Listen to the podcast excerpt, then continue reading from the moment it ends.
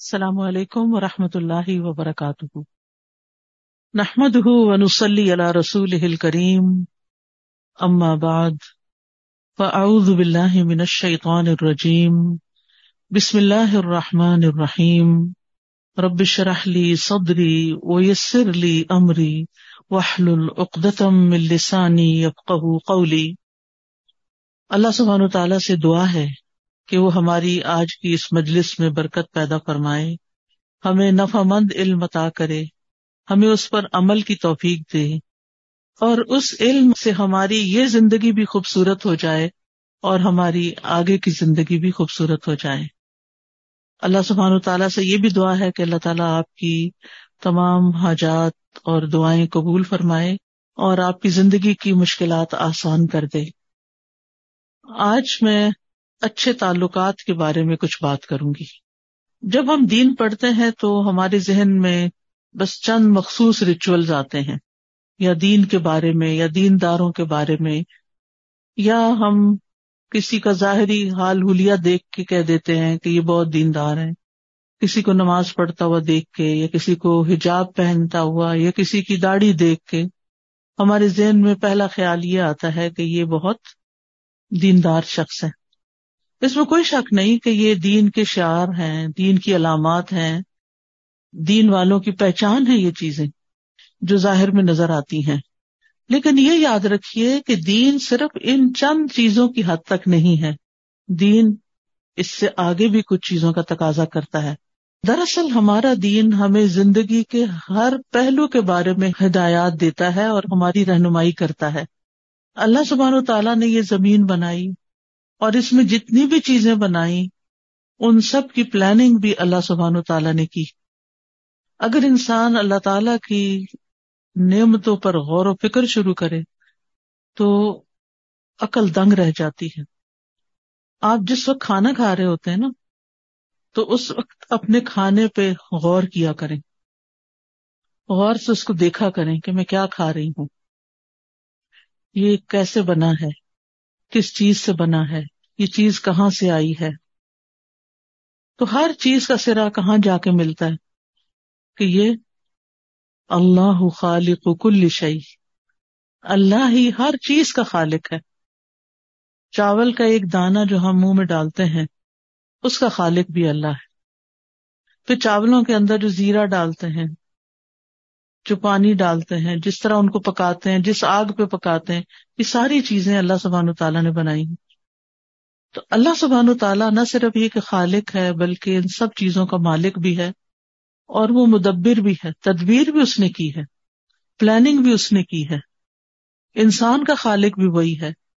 جب آپ ایک پلیٹ اپنے سامنے رکھتے ہیں اور کھا رہے ہوتے ہیں، اور تو دیکھتے ہوئے میں سوچتی ہوں کہ اللہ سبحان و تعالیٰ نے وہ کون سا وقت ہوگا؟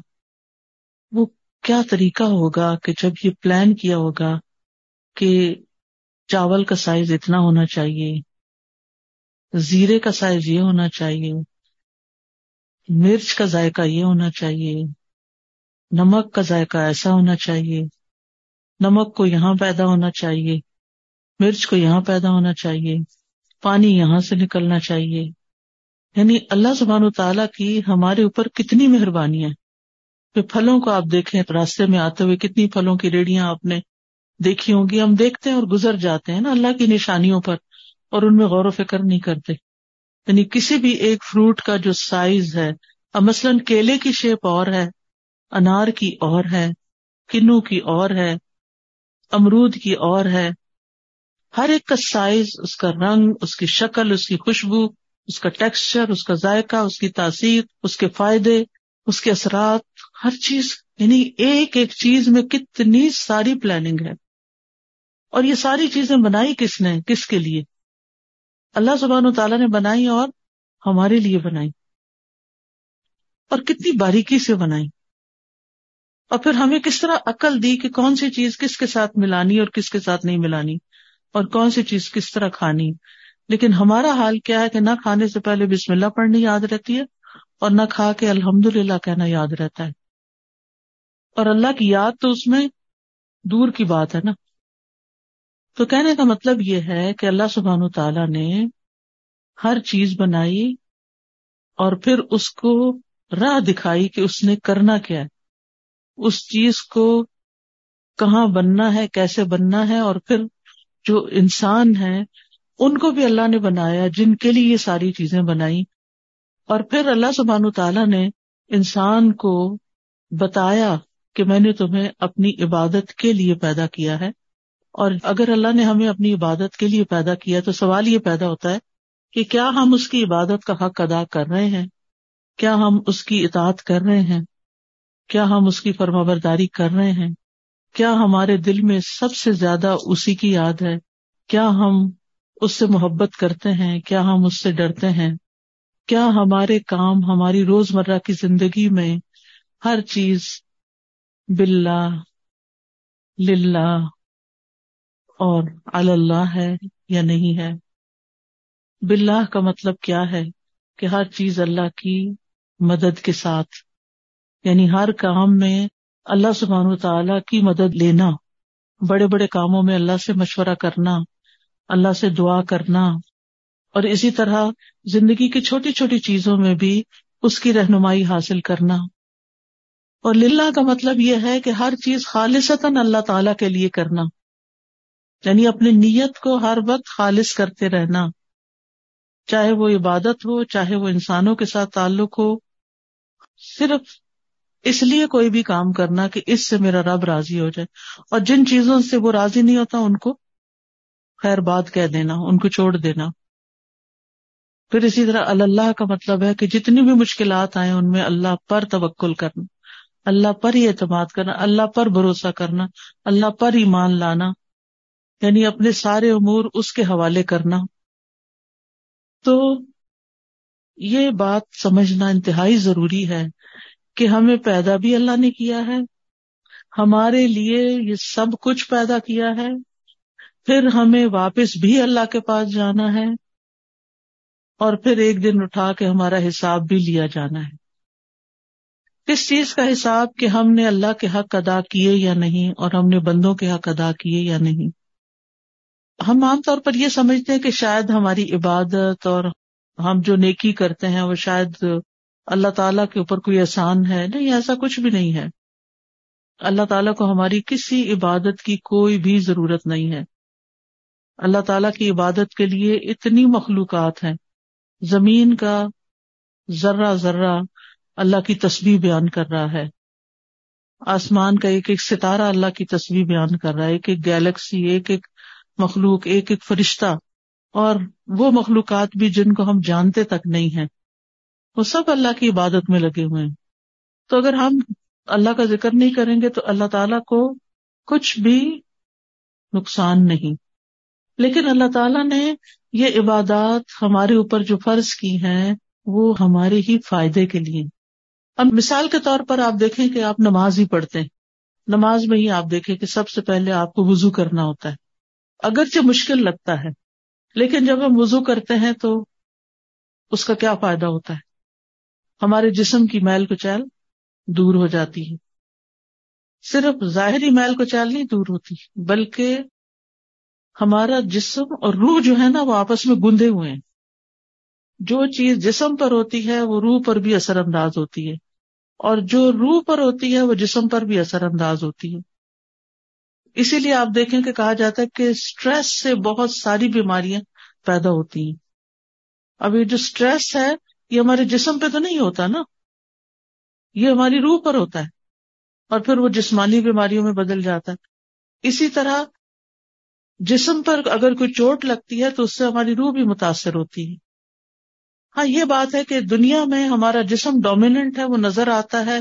زیادہ تر اس کے ساتھ معاملے ہوتے ہیں، روح جو ہے وہ نظر نہیں آ رہی۔ مرنے کے بعد روح یعنی قبر میں روح ڈومیننٹ ہو جائے گی اور جسم جو ہے وہ ختم ہو جائے گا۔ اور جو کچھ روح پر ہوگا، وہ جسم پر بھی اثر انداز ہوگا۔ جیسے عذاب قبر وغیرہ یا جنت کی خوشخبری وغیرہ یعنی جو قبروں میں انسان کو ملتی ہے۔ تو جب ہم وضو کرتے ہیں تو ہمارا صرف جسم ہی نہیں صاف ہوتا، ہماری روح کی بھی صفائی ہو رہی ہوتی۔ اس کا بھی اسٹریس ختم ہو رہا ہوتا ہے۔ پھر ہماری سستی دور ہوتی ہے۔ ہم ایک ایکٹیو انسان بن جاتے ہیں۔ چاقو چو بند چست۔ یہ میں موٹی موٹی بات بتا رہی ہوں، اس کے علاوہ بھی بہت فائدے ہیں۔ آپ دیکھیں کہ ہمارے ناک کا گرد و غبار دلتا ہماری آنکھوں کے اندر کی جو مثلاً آپ روئے ہوئے ہیں، آپ اسٹریس میں ہیں، آپ تھکے ہوئے ہیں، جب آپ منہ دھوتے ہیں تو آپ کی آنکھیں بھی دھل جاتی ہیں، آپ کے کانوں تک کا مسا ہوتا ہے، آپ کے بازو دھلتے ہیں، آپ کے پاؤں کی میل کو دھلتی ہے، آپ بہت ساری بیماریوں سے نجات پا جاتے ہیں۔ تو فائدہ ہی فائدہ ہے۔ اب آپ دیکھیے کہ جب آپ نماز پڑھتے ہیں تو آپ فوکس کرتے ہیں، اللہ سبحان و تعالیٰ کی طرف دھیان کرتے ہیں۔ یہ جو فوکس کرنے کی ایکٹیویٹی ہے دن میں پانچ دفعہ کہ آپ نے اپنا دھیان اللہ کی طرف کرنا ہے اور باقی ساری چیزوں کو پیچھے کر دینا ہے۔ کیونکہ جب ہم کسی ایک چیز پہ فوکس کرتے ہیں نا، باقی چیزیں فیڈ آؤٹ ہو جاتی ہیں، پیچھے چلی جاتی ہیں۔ یہ بذات خود ہماری مینٹل ہیلتھ کے لیے بڑی اچھی چیز ہے۔ پھر اس کے بعد ہم رکو کرتے ہیں۔ نماز میں ہاتھ باندھ کے کڑے ہوتے ہیں، اللہ کا ذکر کرتے ہیں، پھر رکو کرتے ہیں، پھر سجدہ کرتے ہیں۔ پھر جتنا زیادہ اچھا سجدہ کرتے ہیں، جتنی زیادہ ٹائم لے کے ہم سجدہ کرتے ہیں، اتنا ہی زیادہ فائدہ مند ہوتا ہے۔ سارا دن ہمارا سر اوپر ہوتا ہے اور پاؤں نیچے ہوتے ہیں، سر تک خون کم پہنچتا ہے۔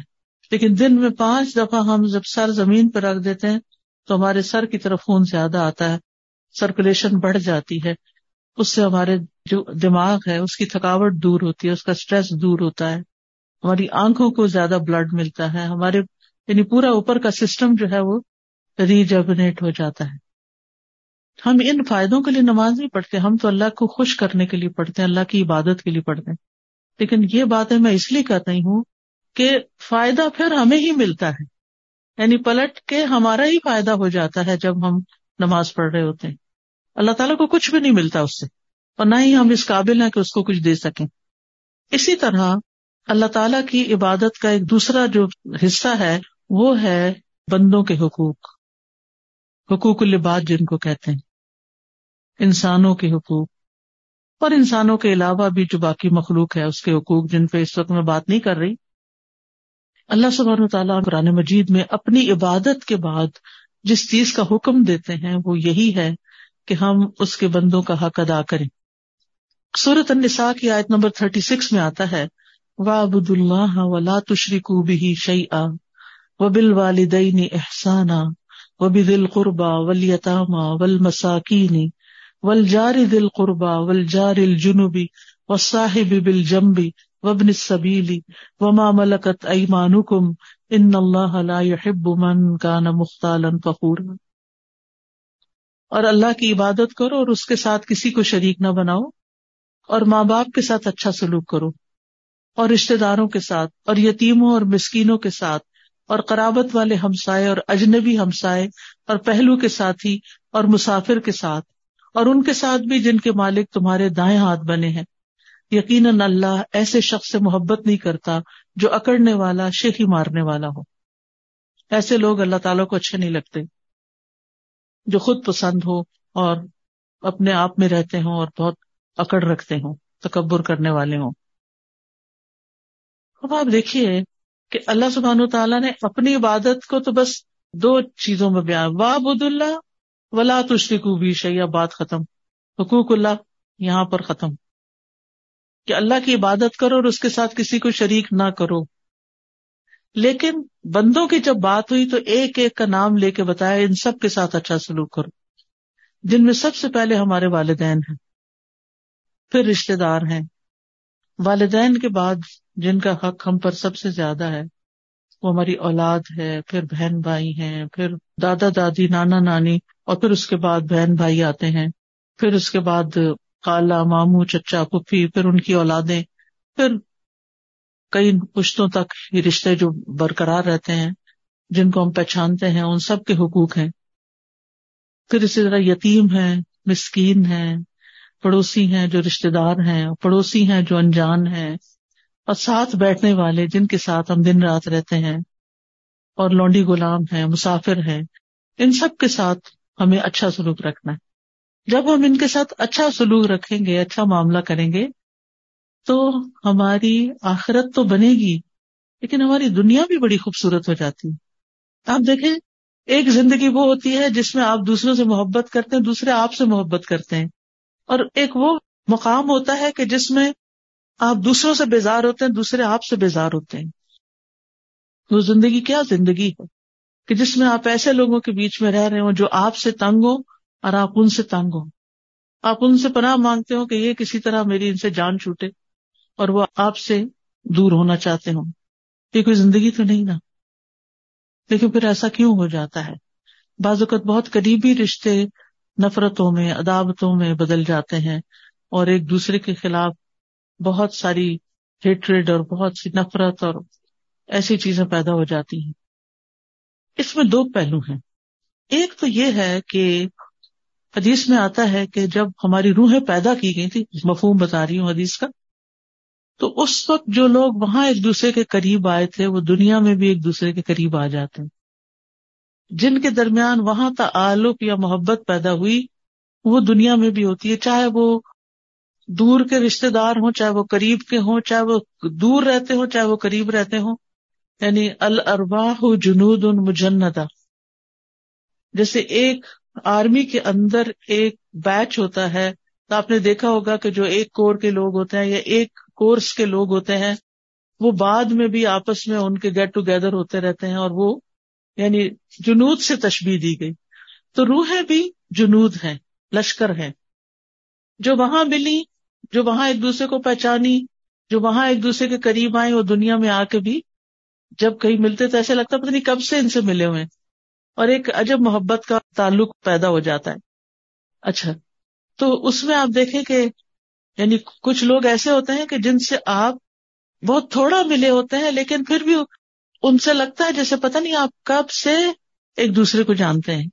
اور کچھ لوگ ایسے ہوتے ہیں کہ جب سے پیدا ہوئے ہیں، وہ آپ کے قریب ہوتے ہیں، لیکن پھر کیا ہوتا ہے کہ یوں لگتا ہے کہ جیسے وہ نہ آپ کو جانتے ہیں، نہ آپ ان کو جانتے ہیں، نہ وہ آپ کو سمجھتے ہیں، نہ آپ ان کو سمجھتے ہیں۔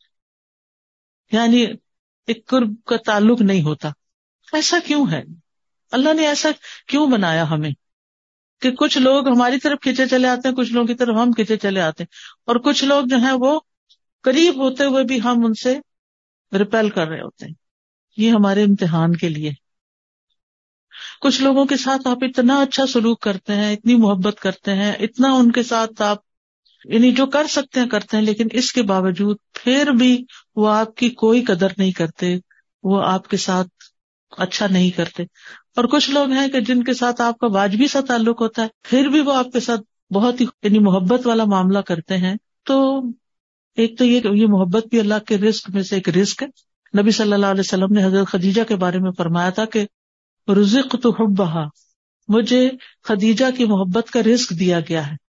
کیونکہ یہ رسک اس معنی میں ہے نا کہ جیسے کھانا کھا کے یا کوئی اچھی چیز کھا کے ہمیں خوشی ہوتی ہے۔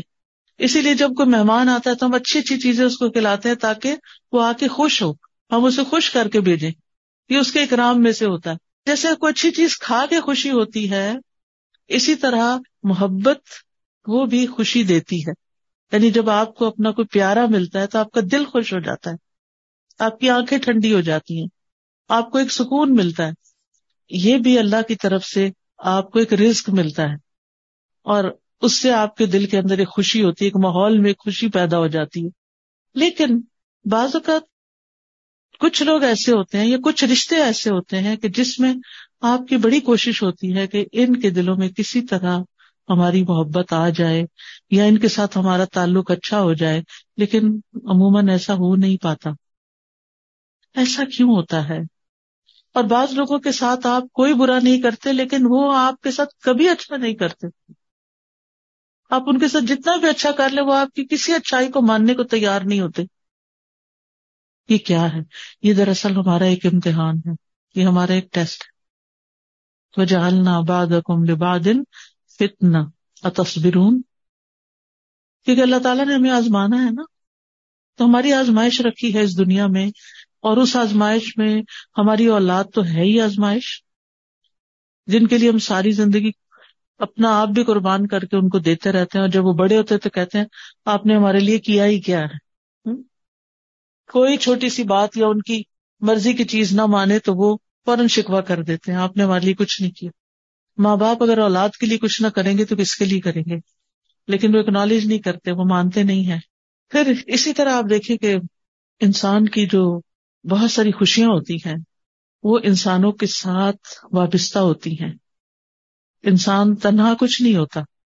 لہذا ہمارے دین نے ہمیں دوسرے انسانوں کے ساتھ اور خصوصاً ان رشتوں کے ساتھ اور ان لوگوں کے ساتھ جن کا یہاں ذکر کر دیا گیا، احسان کا معاملہ کرنے کا حکم دیا۔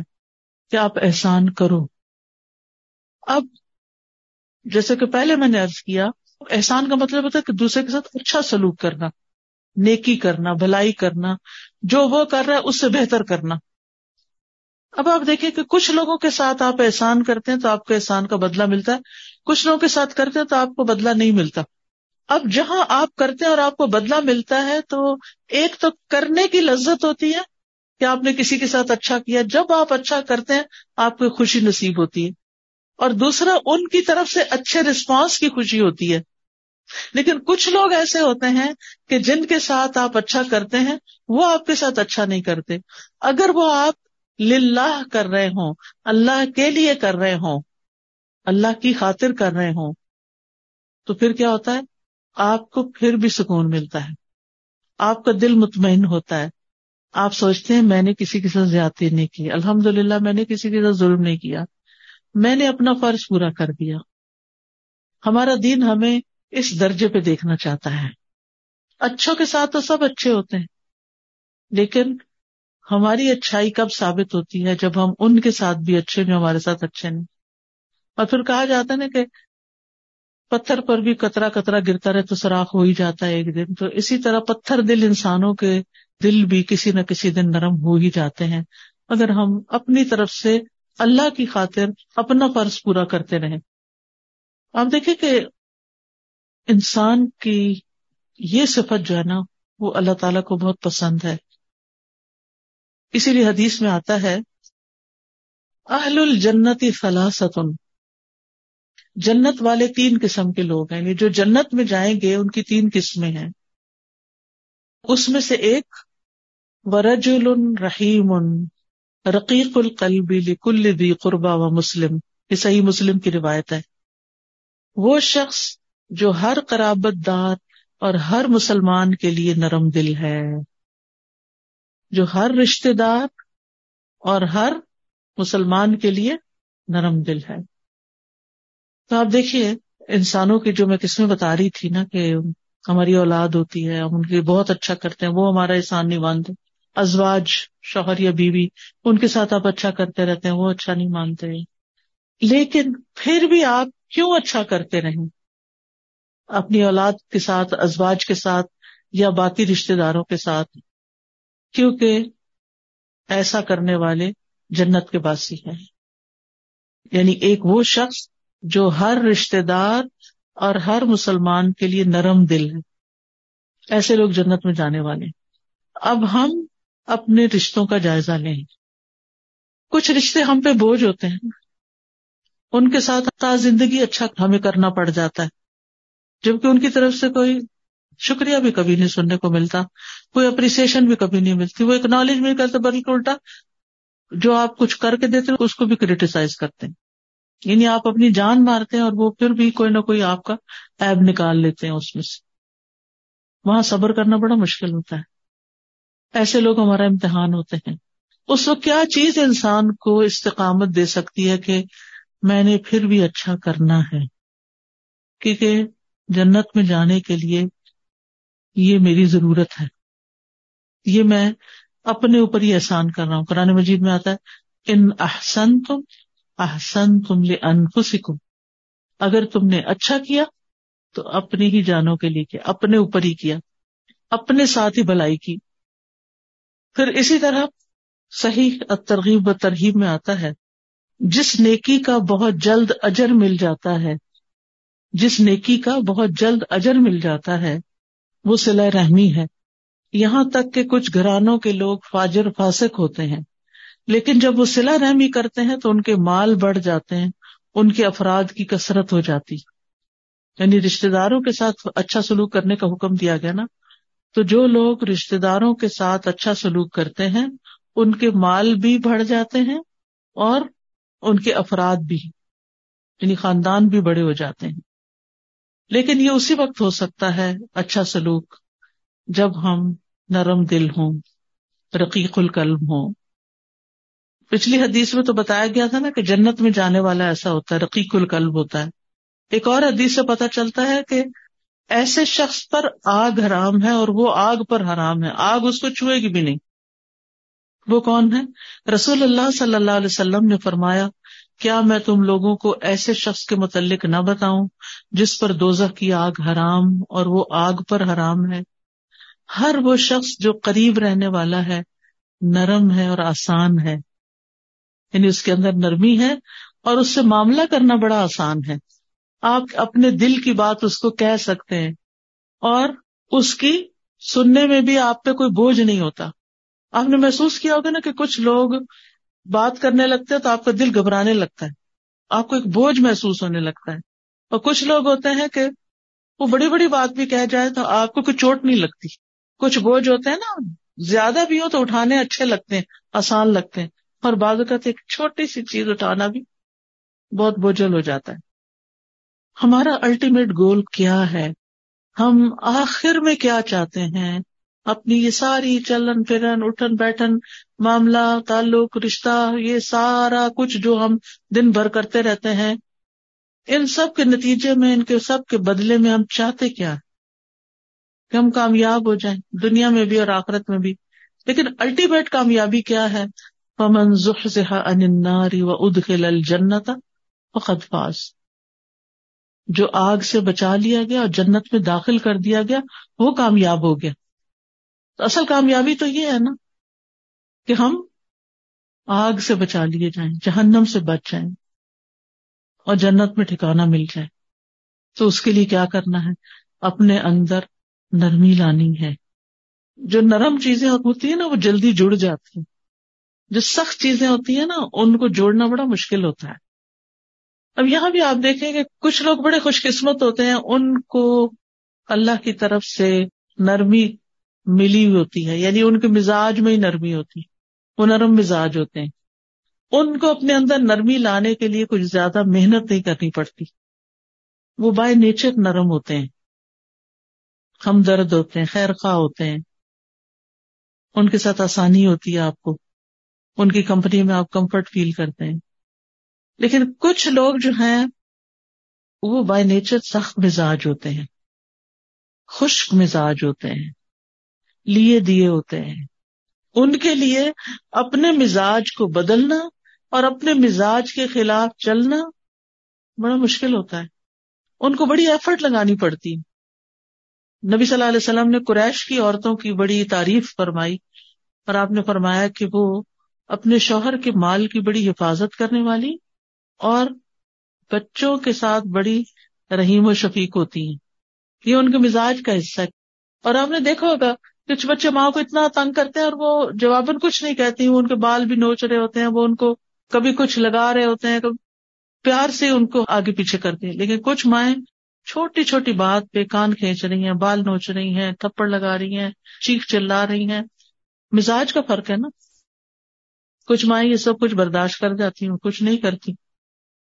اچھا ہم یہ سمجھتے کہ شاید اب بچوں کو مار پیٹ کے ہمیں کوئی پوچھنے والا نہیں۔ نہیں۔ اس کا بھی حساب ہوگا کہ آپ نے ان کے ساتھ ظلم کیوں کیا؟ چاہے وہ آپ کے اپنے بچے ہیں۔ آپ کو کوئی حق نہیں۔ وہ اللہ کی مخلوق ہے، وہ ایک انڈیویجل یونیک پرسنالٹی بھی رکھتے ہیں۔ اور آپ کو کوئی حق نہیں ان کی پرسنالٹی ڈیمیج کرنے کا۔ چھوٹی چھوٹی بات پہ آپ ان کے دشمن بن جائیں۔ اور آپ سمجھتے ہیں کہ آپ اس طرح بڑی تربیت کر رہے ہیں تو تربیت نہیں ہوتی اس طرح۔ دس سال کی عمر تک تو نماز پر بھی مار نہیں ہے۔ جو اللہ کا حق ہے اور جس کا سوال سب سے پہلے کیا جائے گا۔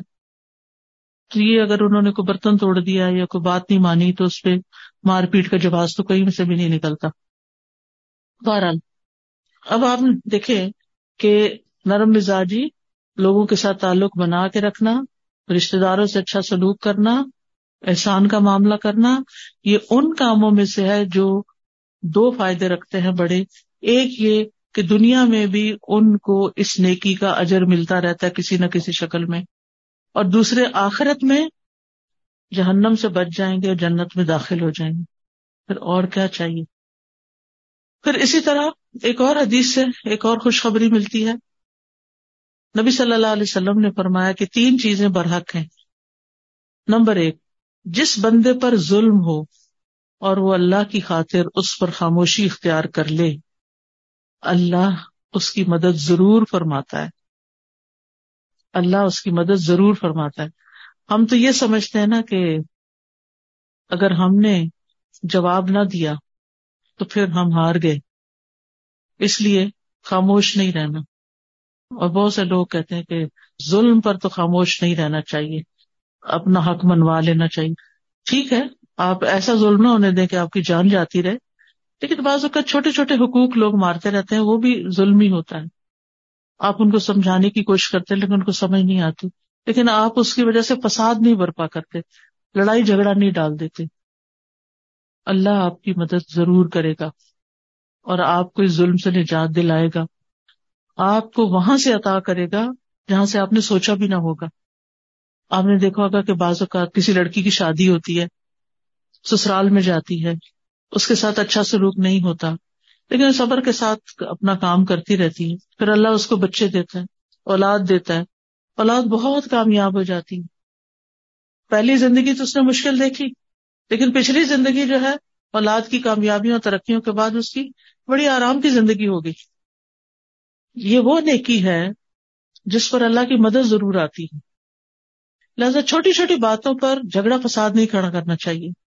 دوسرا یہ کہ جو آدمی رشتہ جوڑنے کے لیے رشتے داروں سے رشتے داری جوڑنے کے لیے، دوسرے لفظوں میں سلا رحمی کے لیے جود و سخا کا دروازہ کھول دیتا ہے۔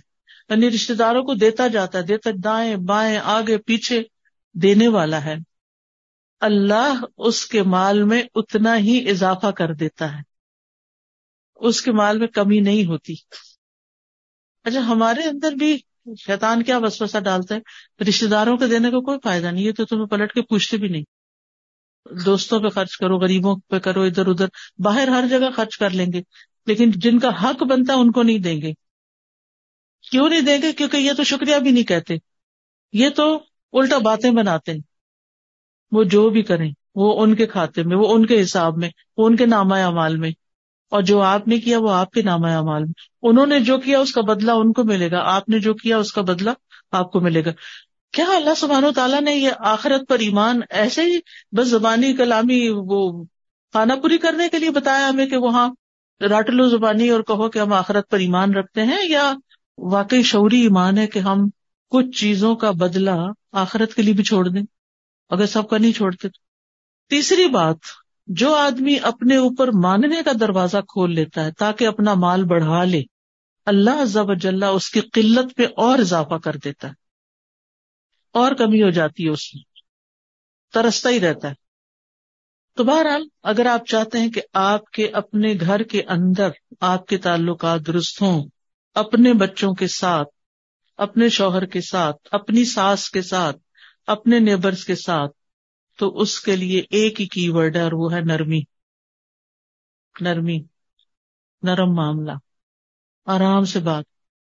اس کا یہ مطلب نہیں کہ ہم دوسرے کی ہر بات میں ہاں میں ہاں ملا دیں۔ آپ اختلاف کر سکتے ہیں۔ آپ کی رائے کچھ اور ہو سکتی ہے۔ لیکن اگریسو ہونے کی ضرورت نہیں۔ لڑائی جھگڑا ڈالنے کی ضرورت نہیں۔ آرام سے بات کریں۔ آرام سے اپنا نقطۂ نظر پیش کریں۔ نرمی۔ رسول اللہ صلی اللہ علیہ وسلم نے فرمایا، جس گھرانے کو نرمی عطا کی گئی، وہ ان کے لیے فائدے کا باعث ہے، اور جس سے نرمی روک دی گئی، وہ ان کے لیے نقصان کا باعث ہے۔ وہ کہیں نہ کہیں نقصان ہوگا۔ نبی صلی اللہ علیہ وسلم نے یہ بھی فرمایا، سلام پھیلاؤ، اچھی گفتگو کرو سلا رحمی کرو، اور راتوں کو جب لوگ سو رہے ہوں، قیام کرو تم سلامتی کے ساتھ جنت میں داخل ہو جاؤ گے۔ یعنی اگر یہ کام کر لو گے تو جنت تمہاری ہے۔ اگر ہم ان تعلیمات پر عمل نہیں کرتے اور اس کے برعکس ہم اپنے رویے سخت رکھتے ہیں، تو نتیجہ کیا ہوتا ہے؟ نتیجہ یہ ہوتا ہے کہ فساد پھیلتا ہے۔ اور اللہ اللہ یہ حب الفساد۔ اور اللہ تعالیٰ کو فساد پسند نہیں۔ اب میں چند کی پوائنٹ بتا دیتی ہوں کہ جو ہمارا جو دائرہ کار ہے، اس میں جو رشتے دار ہمارے بیچ میں آتے ہیں، ان کے ساتھ ہم نے کرنا کیا ہے۔ سب سے پہلے ماں باپ آتے ہیں۔ پہلی چیز جو والدین کے ساتھ کرنے کی ہے، وہ ان کا ادب اور احترام۔ ادب سے بات کریں رسپیکٹ دیں ان کو۔ پیار سے بات کریں۔ وہ ڈانٹیں بھی تو آرام سے بات کریں۔ ماں باپ کو ٹکا سا جواب نہیں دینا چاہیے۔ یعنی ٹکا کے نہیں جواب دینا چاہیے۔ اور بدتمیزی سے نہیں بولنا۔ اونچی آواز سے نہیں بولنا۔ ادب احترام۔ پھر اگر آپ ان کے ساتھ رہتے ہیں، تو اچھے طریقے سے ساتھ رہنا ہے۔ چاہے وہ نماز نہ پڑھیں، چاہے وہ شرک کریں بدت کریں، جو مرضی کریں۔ قرآن مجید میں آتا ہے وہ ان جا ہدا کا اللہ انتشری کبھی مالئی صلاح کبھی علم پلا تو ہوما اگر وہ تجھ پہ دباؤ ڈالے کہ میرے ساتھ کسی ایسی چیز کو شریک بناؤ جس کا تمہیں علم نہیں، تو ان کی بات نہیں ماننی۔ وہ صاحب ہوما پھر دنیا معروف البتہ دنیاوی معاملات میں ان سے معروف طریقے سے، بھلائی کے ساتھ گزر بسر کرو۔ یعنی وہ کھانا مانگتے ہیں، وہ مدد چاہتے ہیں، وہ جو بھی چاہتے ہیں، آپ اچھے طریقے سے معاملہ کریں۔ یہ کہہ کے ہمارے ماں باپ ایسے اور ایسے ہیں، لہٰذا ہم ان کے ساتھ رہنا نہیں چاہتے۔ یعنی کہ پھر ہر ایک کو ان کی برائیاں کرنا شروع کر دیتے ہیں۔ یہ نہیں ہونا چاہیے۔ والدین کے ساتھ بھی نرمی۔ والدین کی شکر گزاری شکریہ منہ سے بھی بولیں، شکر گزار دل میں بھی ہوں۔ وہ کیسے ہو سکتے جب آپ ان کی طرف سے پہنچنے والے احسانات کو یاد رکھیں؟ پھر اسی طرح یہ ہے کہ ان کے ساتھ نیکی کرنا، وہ کیا؟ اس کی کئی شکلیں ہو سکتی ہیں نیکی کرنے کی۔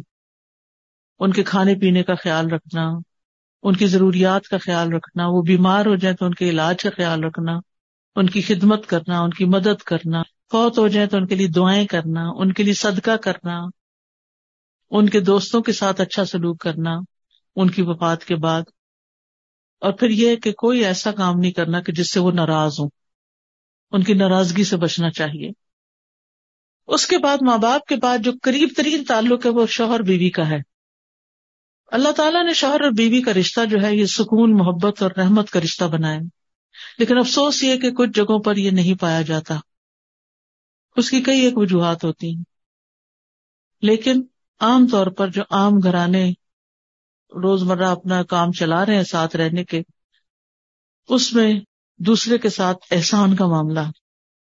اگر دوسری طرف سے کوئی رسپانس نہیں بھی ملتا، دوسری طرف سے خیال نہیں بھی رکھا جاتا، تو بھی آپ اپنی طرف سے جو اچھا کر سکتے ہیں کرتے رہیں۔ کیوں؟ اس کا بدلہ کون آپ کو دے گا؟ اس کا بدلہ آپ اللہ رب العزت سے لیں گے۔ اور پھر آپ دیکھیے کہ بعض اوقات جیسے خواتین کی بات کر رہی ہوں کہ بعض اوقات شوہر وہ نہیں کرتے جو آپ چاہتے ہیں، لیکن آپ سے وہ چاہتے ہیں جو آپ نہیں چاہتے۔ اور اس وقت انسان زد میں بھی آ جاتا ہے، انہوں نے میرے لیے یہ نہیں کیا تو میں ان کے لیے یہ کیوں کروں؟ تو ایسی صورت میں کیا چیز آپ کو اپنا فرض پورا کرنے پہ اکسائے گی؟ یہ میرے رب کا حکم ہے۔ میں شوہر کی خاطر تو کر ہی نہیں ہوں، لیکن میں اصل میں اللہ کی خاطر کر رہی ہوں۔ اللہ کو راضی کرنے کے لیے کر رہی ہوں۔ اور جو اللہ کو راضی کرتا ہے، اللہ اس کو راضی کر دیتا ہے۔ پھر اسی طرح آپ دیکھیے کہ شوہر کی بھی عزت کرنی چاہیے۔ اب اس طرح کا کلچر آ گیا کہ بس نام سے پکارو۔ چلو، نام لینے کی حد تک تو گنجائش نکلتی بھی ہے، لیکن پھر اس کے بعد ہم برابری پہ اتر آتے ہیں۔ اور بعض لوگ تو کنٹرول کرنے کی کوشش کرتے ہیں۔ جبکہ اسلامی کلچر میں اللہ نے قرآن میں بھی ولی رجالی علیہ درجہ کہہ دیا ہے کہ مردوں کا عورتوں پر ایک درجہ ہے۔ ایک گاڑی کے دو ڈرائیور نہیں ہو سکتے۔ ایک کشتی کے دو ملا نہیں ہو سکتے۔ کسی ایک کو لیڈ لینی پڑتی۔ ہے وہ لیڈ اللہ نے مرد کے ہاتھ میں رکھی۔ ایکسپشنل کیسز بھی ہوتے ہیں کہ وہ اگر بیمار ہے نہ سمجھ ہے، وہ سب چیزیں ساتھ چلتی۔ ہیں لیکن عمومی طور پر معاملات اس کے سپرد کیے گئے۔ وہ قوام ذمہ دار ہے۔ آپ کی جو بھی ضروریات ہیں، وہ پرووائڈر ہے ان کا۔ اس سے پوچھا جائے گا ان چیزوں کے بارے میں۔ تو ایسا کرتا یا نہیں کرتا؟ تو اس لیے ہمیں شوہر کی خوشی کا خیال رکھنا چاہیے۔ چاہے وہ ہماری خوشی کا خیال رکھے یا نہ رکھے۔ نبی صلی اللہ علیہ وسلم نے فرمایا، کیا میں تمہیں ان عورتوں کی خبر نہ دوں جو جنت میں ہوں گی؟ ہم نے عرض کیا، ضرور ہے اللہ کے رسول۔ آپ صلی اللہ علیہ وسلم نے فرمایا، محبت کرنے والی، زیادہ بچے جننے والی، جب اسے غصہ آئے یا اس کے ساتھ برا کیا جائے یا اس کا شوہر اس پہ ناراض ہو تو وہ کہتی ہے میرا ہاتھ آپ کے ہاتھ پہ ہے اور میں اپنی آنکھوں میں نیند کا سرما نہیں لگاؤں گی جب تک آپ راضی نہ ہو جائیں۔ یعنی ذاتی کے باوجود وہ راضی کر لیتی ہے۔ اور عام طور پہ یہ کہتے ہوئے سنا گیا، ہر دفعہ میں ہی مناتی ہوں، وہ نہیں مناتے کبھی۔ ٹھیک ہے، ہم انسان ہیں اور دل میں آتی ہے یہ بات۔ غلطی دوسری طرف سے بھی ہو تو منانا ہمیں ہی پڑتا ہے۔ جب آپ یہ کام للہ کرتے ہیں، اللہ کی رضا کے لیے، اللہ کی خوشی کے لیے پتہ نہیں کتنا بڑا اجر لکھا جاتا ہے۔ جبکہ اللہ تعالیٰ سب دیکھ رہا ہے نا کہ کس نے آپ کا دل توڑا، کس نے آپ کے ساتھ زیادتی کی اور پھر بھی آپ آگے بڑھ رہے ہیں۔ تو ناراضگی میں بھی اچھا انداز اختیار کرنا چاہیے۔ پھر اولاد کے ساتھ اچھا سلوک، خصوصی شفقت، بچوں کے ساتھ پیار کا معاملہ اور بچوں کو بھی عزت دینی چاہیے۔ اور بچوں کے درمیان عدل، کسی ایک بچے کو اپنا فیوریٹ نہ بنا لیں اور پیار سے آداب سکھائیں۔ بعض اوقات بچے آپس میں بہت لڑتے ہیں، اس سے ماں باپ کے دل تنگ ہوتے ہیں۔ تو اس معاملے میں بھی کسی ایک کی سائڈ نہ لیں، عدل و انصاف کا معاملہ کریں اور آپس میں صلاح کراتے رہیں، الگ الگ سمجھاتے رہیں۔ اور بچوں کو کبھی بد دعا نہ دیں، کیونکہ ایسا نہ ہو کہ وہ قبولیت کی گھڑی ہو اور پھر اگر دعا قبول ہو گئی تو پھر ساری زندگی روتے رہیں۔ اسی طرح پھر خادم آتے ہیں، مددگار آتے ہیں ان کے ساتھ اچھا سلوک، ان کا احساس کرنا، ان کی ضروریات کا خیال رکھنا، ان کی غلطیوں پہ درگزر کرنا، ان کی حاجتیں پوری کرنا، ان کے کاموں میں صرف ایب ہی نہیں نکالنا، ان کو اپریشیٹ کرنا، بے وجہ روک ٹوک نہیں کرنا، ڈانٹنے کی ضرورت بھی ہو تو پیار سے سردنش کرنا، جیسے نبی صلی اللہ علیہ وسلم حضرت انس کے ساتھ کیا کرتے تھے، اور بلا وجہ غصہ کرنے سے بچنا۔ پھر اسی طرح دیگر رشتے دار ہیں۔ تو رشتوں کی پہچان حاصل کر، سب سے پہلا کام ہے رشتے پہچانے کہ کون کون ہمارا رشتے دار ہے۔ ان کا ایک فیملی ٹری بنا ہوا ہونا چاہیے، جس میں آپ کے بہن بھائی اور پھر بہن بھائیوں کے بچے، اور اگر جب عمر زیادہ ہو جاتی ہے نا، تو ان کے بچوں کے بھی بچے ہو جاتے ہیں اور ان کے نام نہیں ہمیں آتے ہوتے۔ تو وہاں سے لرحمی رہ جاتی۔ تو ان کے میک شور کرے کہ مجھے سب کے نام آتے ہیں۔ ایسے آرام سے لیٹ دیں اور سوچنا شروع کریں، کون کون کون کہاں رہتا ہے، کیا نام ہے، کیا کرتے ہیں۔ پھر اسی طرح رشتے داری کو تازہ رکھنا۔ نبی صلی اللہ علیہ وسلم نے فرمایا، اپنی رشتے داریوں کو تازہ رکھو، چاہے سلام کے ساتھ۔ توحفے تحائف دیتے رہنا، ہر قریب اور دور کے رشتے سے سلا رحمی کرنا، جو کاٹے اس سے جوڑنا، جو نہ ملے اس سے خود ملنا، اور جو دلوں میں آپ کے خلاف حسد رکھتا ہے، اس کے ساتھ بھی اچھا سلوک کرنا، اس سے اس کی جیلسی کم ہو جائے گی۔ پھر اسی طرح باقی تمام انسانوں کے ساتھ اچھا سلوک کرنا، محبت والا سلوک کرنا رسول اللہ صلی اللہ علیہ وسلم نے فرمایا، مومن محبت کرتا ہے اور اس سے محبت کی جاتی ہے۔ اس بندے میں کوئی خیر نہیں جو نہ محبت کرتا ہے اور نہ ہی اس سے محبت کی جاتی ہے۔ اور لوگوں میں سب سے بہترین وہ ہے جو ان کو سب سے زیادہ فائدہ پہنچائے۔ تو اگر ہم اللہ کی نگاہ میں اچھا بننا چاہتے ہیں تو ہمیں لوگوں کو فائدہ پہنچانے والا بن جانا چاہیے۔ کسی بھی طرح۔ پھر اسی طرح دوسروں کو عزت دینا۔ چاہے اللہ نے ہمیں کسی بھی لحاظ سے ان پر فوقیت دی ہے، کسی بھی لحاظ سے، علم کے لحاظ سے، مال کے لحاظ سے جہاں کے لحاظ سے، منصب کے لحاظ سے، کئی چیزیں ہوتی ہیں نا، اللہ نے سب انسانوں کو ایک جیسا نہیں بنایا ان میں فرق رکھا ہے۔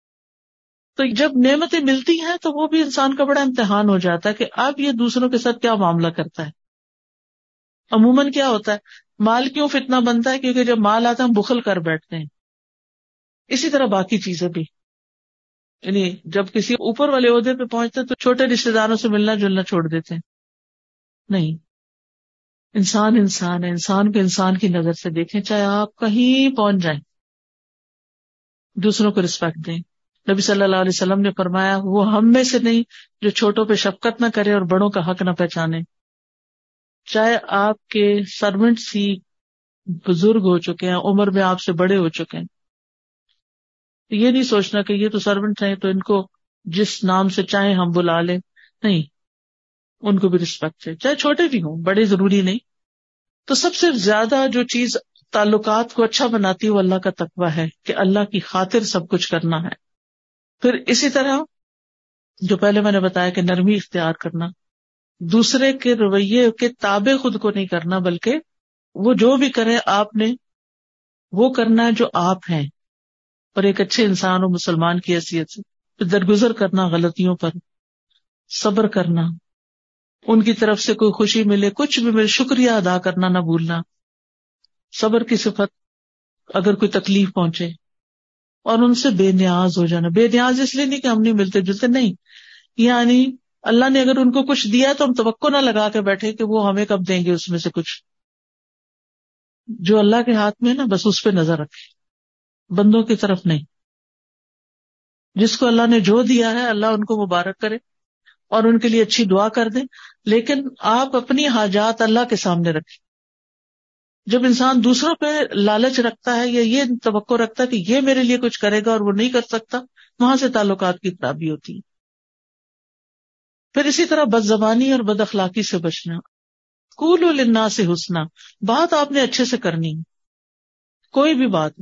یعنی بازو کا تو یہ ہوتا ہے کہ اگر ہمیں کسی کی بات پسند نہیں ہے تو ہمارا لہجہ بھی بڑا اسٹرانگ ہو جاتا ہے۔ ہمارا اوپین بھی بڑا اسٹرانگ ہو جاتا ہے۔ وہ نہیں کرنا۔ آرام سے بات کرنی ہے۔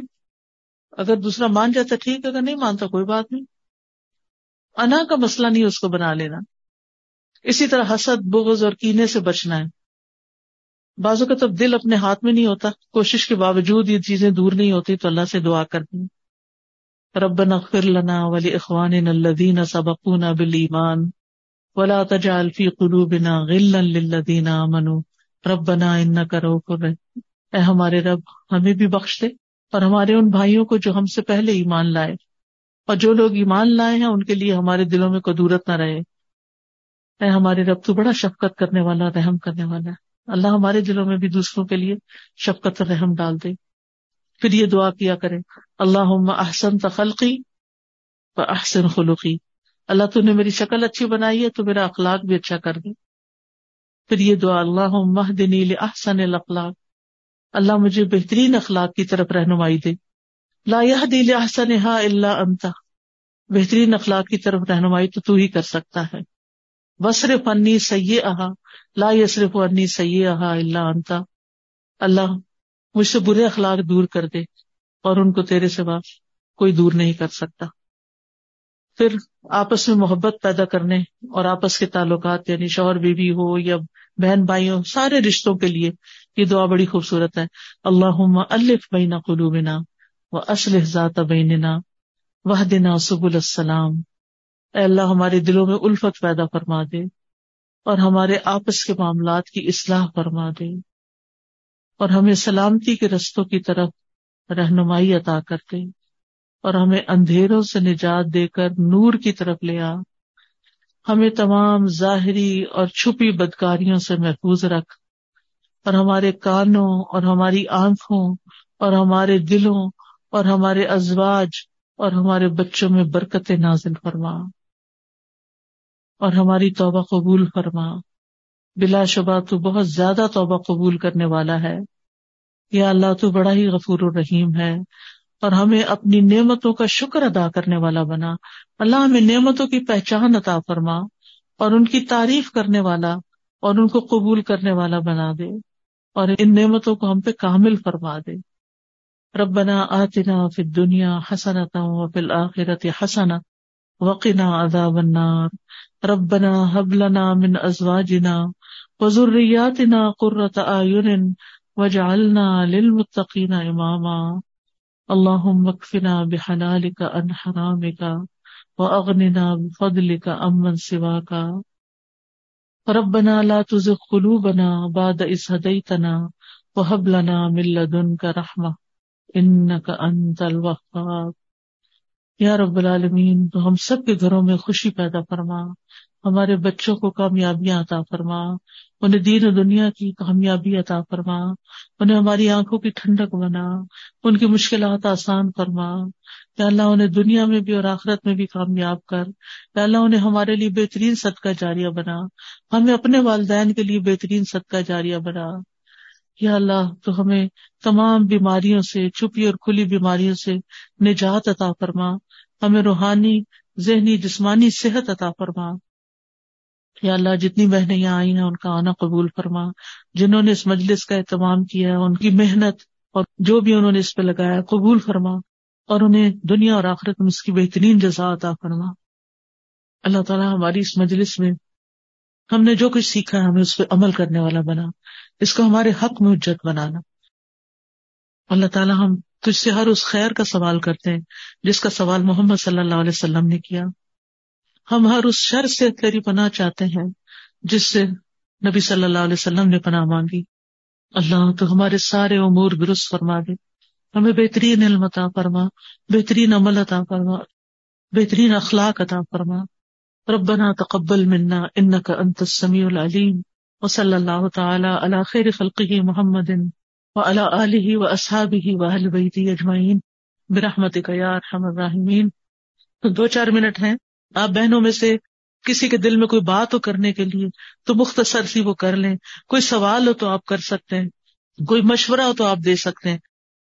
السلام علیکم۔ وعلیکم السلام۔ و رحمۃ اللہ وبرکاتہ۔ ڈاکٹر صاحب میں دو باتوں کا خیال جب سے میں قرآن پچیس سال سے ستائیس سال سے پڑھ رہی ہوں دو چیزوں کا خیال رکھنے لگ گئی تھی کہ ہر وقت میرا اللہ مجھے دیکھ رہا ہے۔ اور دوسرا جواب یہ ہوتا تھا کہ میں کیا جواب دوں گی اگر میں یہاں برائی کروں گی یا غلطی اور گناہ نہ چھوڑے میں نے اپنے جو میں کر رہی تھی اتنے مدتوں سے۔ ہر چیز میں اس طرح مطلب خوف میرے دل میں اللہ کا بہت رہتا ہے الحمد لیکن میں اکثر اوور ریئیکٹ کر جاتی ہوں۔ اور اس چیز کا مجھے اتنا صدمہ ہے کہ آپ کو میں بتا نہیں سکتی کہ میں ٹھیک ہے، ایک تو یہ کہ ٹھیک ہے، ایک چھوٹا موٹا گھر کے اندر ایک ماحول میں میں تھوڑا ڈانٹ دیتی ہوں تو کسی سے بھی ہو، میں کوشش کرتی ہوں معافی مانگ لوں۔ تو لیکن جیسے اب کوئی ایسا معاملہ چل رہا ہے جہاں معاشرے پہ اس کا برا اثر پڑ رہا ہے، وہاں میں کہتی ہوں، میں زمین میں کہتی ہوں، میں کہتی ہوں مجھے گولی مار دو، لیکن میں یہ چیز ختم کر کے رکھوں گی، تو بڑھاؤ کیا کیسے اب وہ میرے میاں، میرے بیٹے کہتے ہیں، کسی نے تمہیں گولی مار دینی ہے، کسی نے یہ بیس سال سے گولی مروا رہے ہیں، مجھے کسی نے ماری تو نہیں ابھی تک۔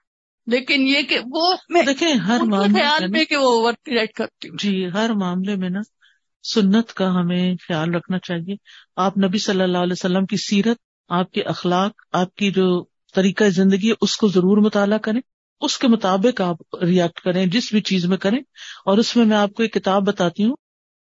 غلطیوں کی اصلاح کا نبوی طریقہ۔ آپ وہ بار بار پڑھیں اور آپ دیکھیں کہ نبی صلی اللہ علیہ وسلم نے لوگوں کیسے کی۔ اللہ تعالیٰ مدد فرمائے۔ السلام علیکم۔ رحمۃ اللہ وبرکاتہ۔ استاذہ آپ نے جیسے کہا کہ بچوں کی پرورش کے لیے جو ہے وہ ہونا چاہیے۔ کبھی کبھی ایسا فیل ہوتا ہے کہ ہسبینڈس کے ساتھ ہم ویسے تو ایک پیج پہ بہت ساری چیزوں میں ہوتے ہیں لیکن بچوں کی پرورش کے لیے نا کبھی کبھی بہت اسٹارک کنٹراسٹ آ جاتا ہے ایسا لگتا ہے۔ تو اس معاملے میں ایسا لگتا ہے کہ کبھی کبھی حکمت پتہ نہیں کہاں چلی جاتی ہے بالکل بندہ بچوں کے معاملے میں وہ ہو جاتا ہے۔ ایسی سچویشن میں آپ کی کیا سجیشن ہے کہ جب ہسبینڈ اینڈ وائف کبھی بچوں کی پرورش کے لیے ایک پیج پہ نہ ہو تو؟ دیکھیے، اگر ہسبینڈ ہر وقت ساتھ نہیں ہوتے نا ہمارے، اور ہمیں مزاج بھی سمجھ آ جاتا ہے کہ کس چیز پر انہیں اختلاف ہے زیادہ۔ ان کے سامنے وہ چیز کرنے سے اوائڈ کریں۔ اپنے طور پر آپ بچوں کو جو بھی سکھا سکتے ہیں سکھائیں۔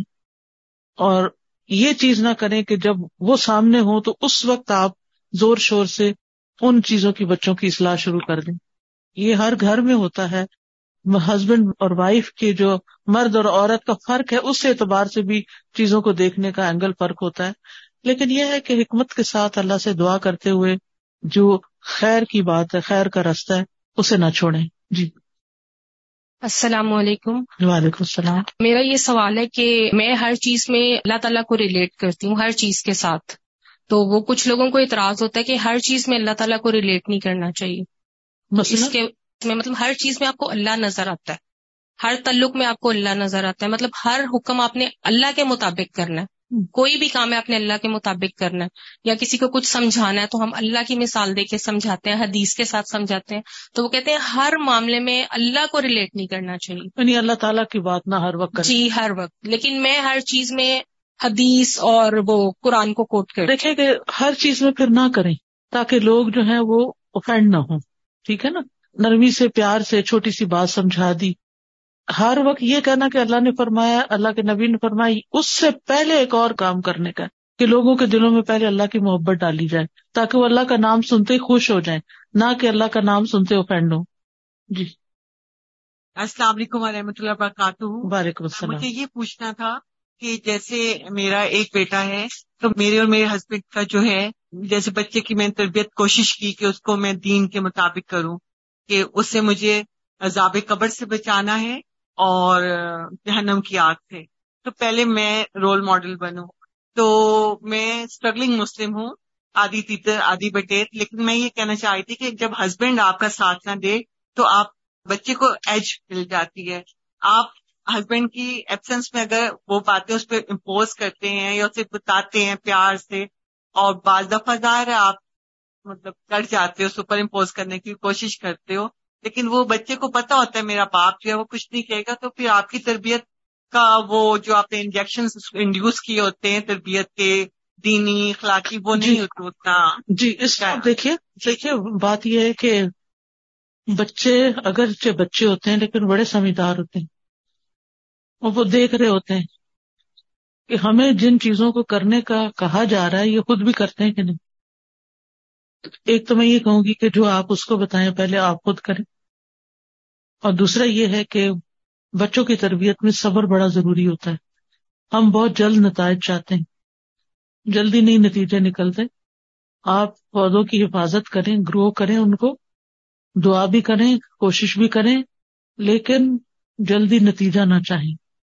اور آپ نے کہا نا سپر امپوز کرتے ہیں امپوز کرتے ہیں امپوز نہ کریں چیزیں۔ اس طریقے سے ان کی تربیت کریں کہ وہ ان کی اپنی بات بن جائے ان کے اپنے اندر سے وہ بات نکلے۔ ٹھیک ہے؟ السلام علیکم۔ جی وعلیکم السلام۔ میں زیادہ ٹائم نہیں لوں گی بس مجھے آپ سے بات کرنے کی آپ سے ملنے کی حسرت تھی۔ اور مطلب آپ کا بہت اچھا لیکچر ہوتا ہے بہت اچھی باتیں ہوتی ہیں۔ بس چھوٹی سی دعا کر دیں ہم سب کے لیے اور میرے لیے بھی اسپیشلی کہ بس ہم سے ملاقات ہوتی رہے آپ کی اور ہم آپ کی بتائی ہوئی باتوں پر عمل کرنے کی کوشش کر سکیں۔ اللہ تعالیٰ ہم سب کو عمل گزا کرنا فرمائے۔ گزا کرنا اللہ تعالیٰ آپ سب کو اجر عظیم دے یہاں آنے پر۔ اور اللہ کرے کہ اگر ہم ایک بات بھی سیکھ کے اور ایک بات پر بھی عمل کر لیتے ہیں تو انشاءاللہ تھوڑا تھوڑا کر کے آگے بڑھتے ہیں۔ السلام علیکم و رحمۃ اللہ وبرکاتہ۔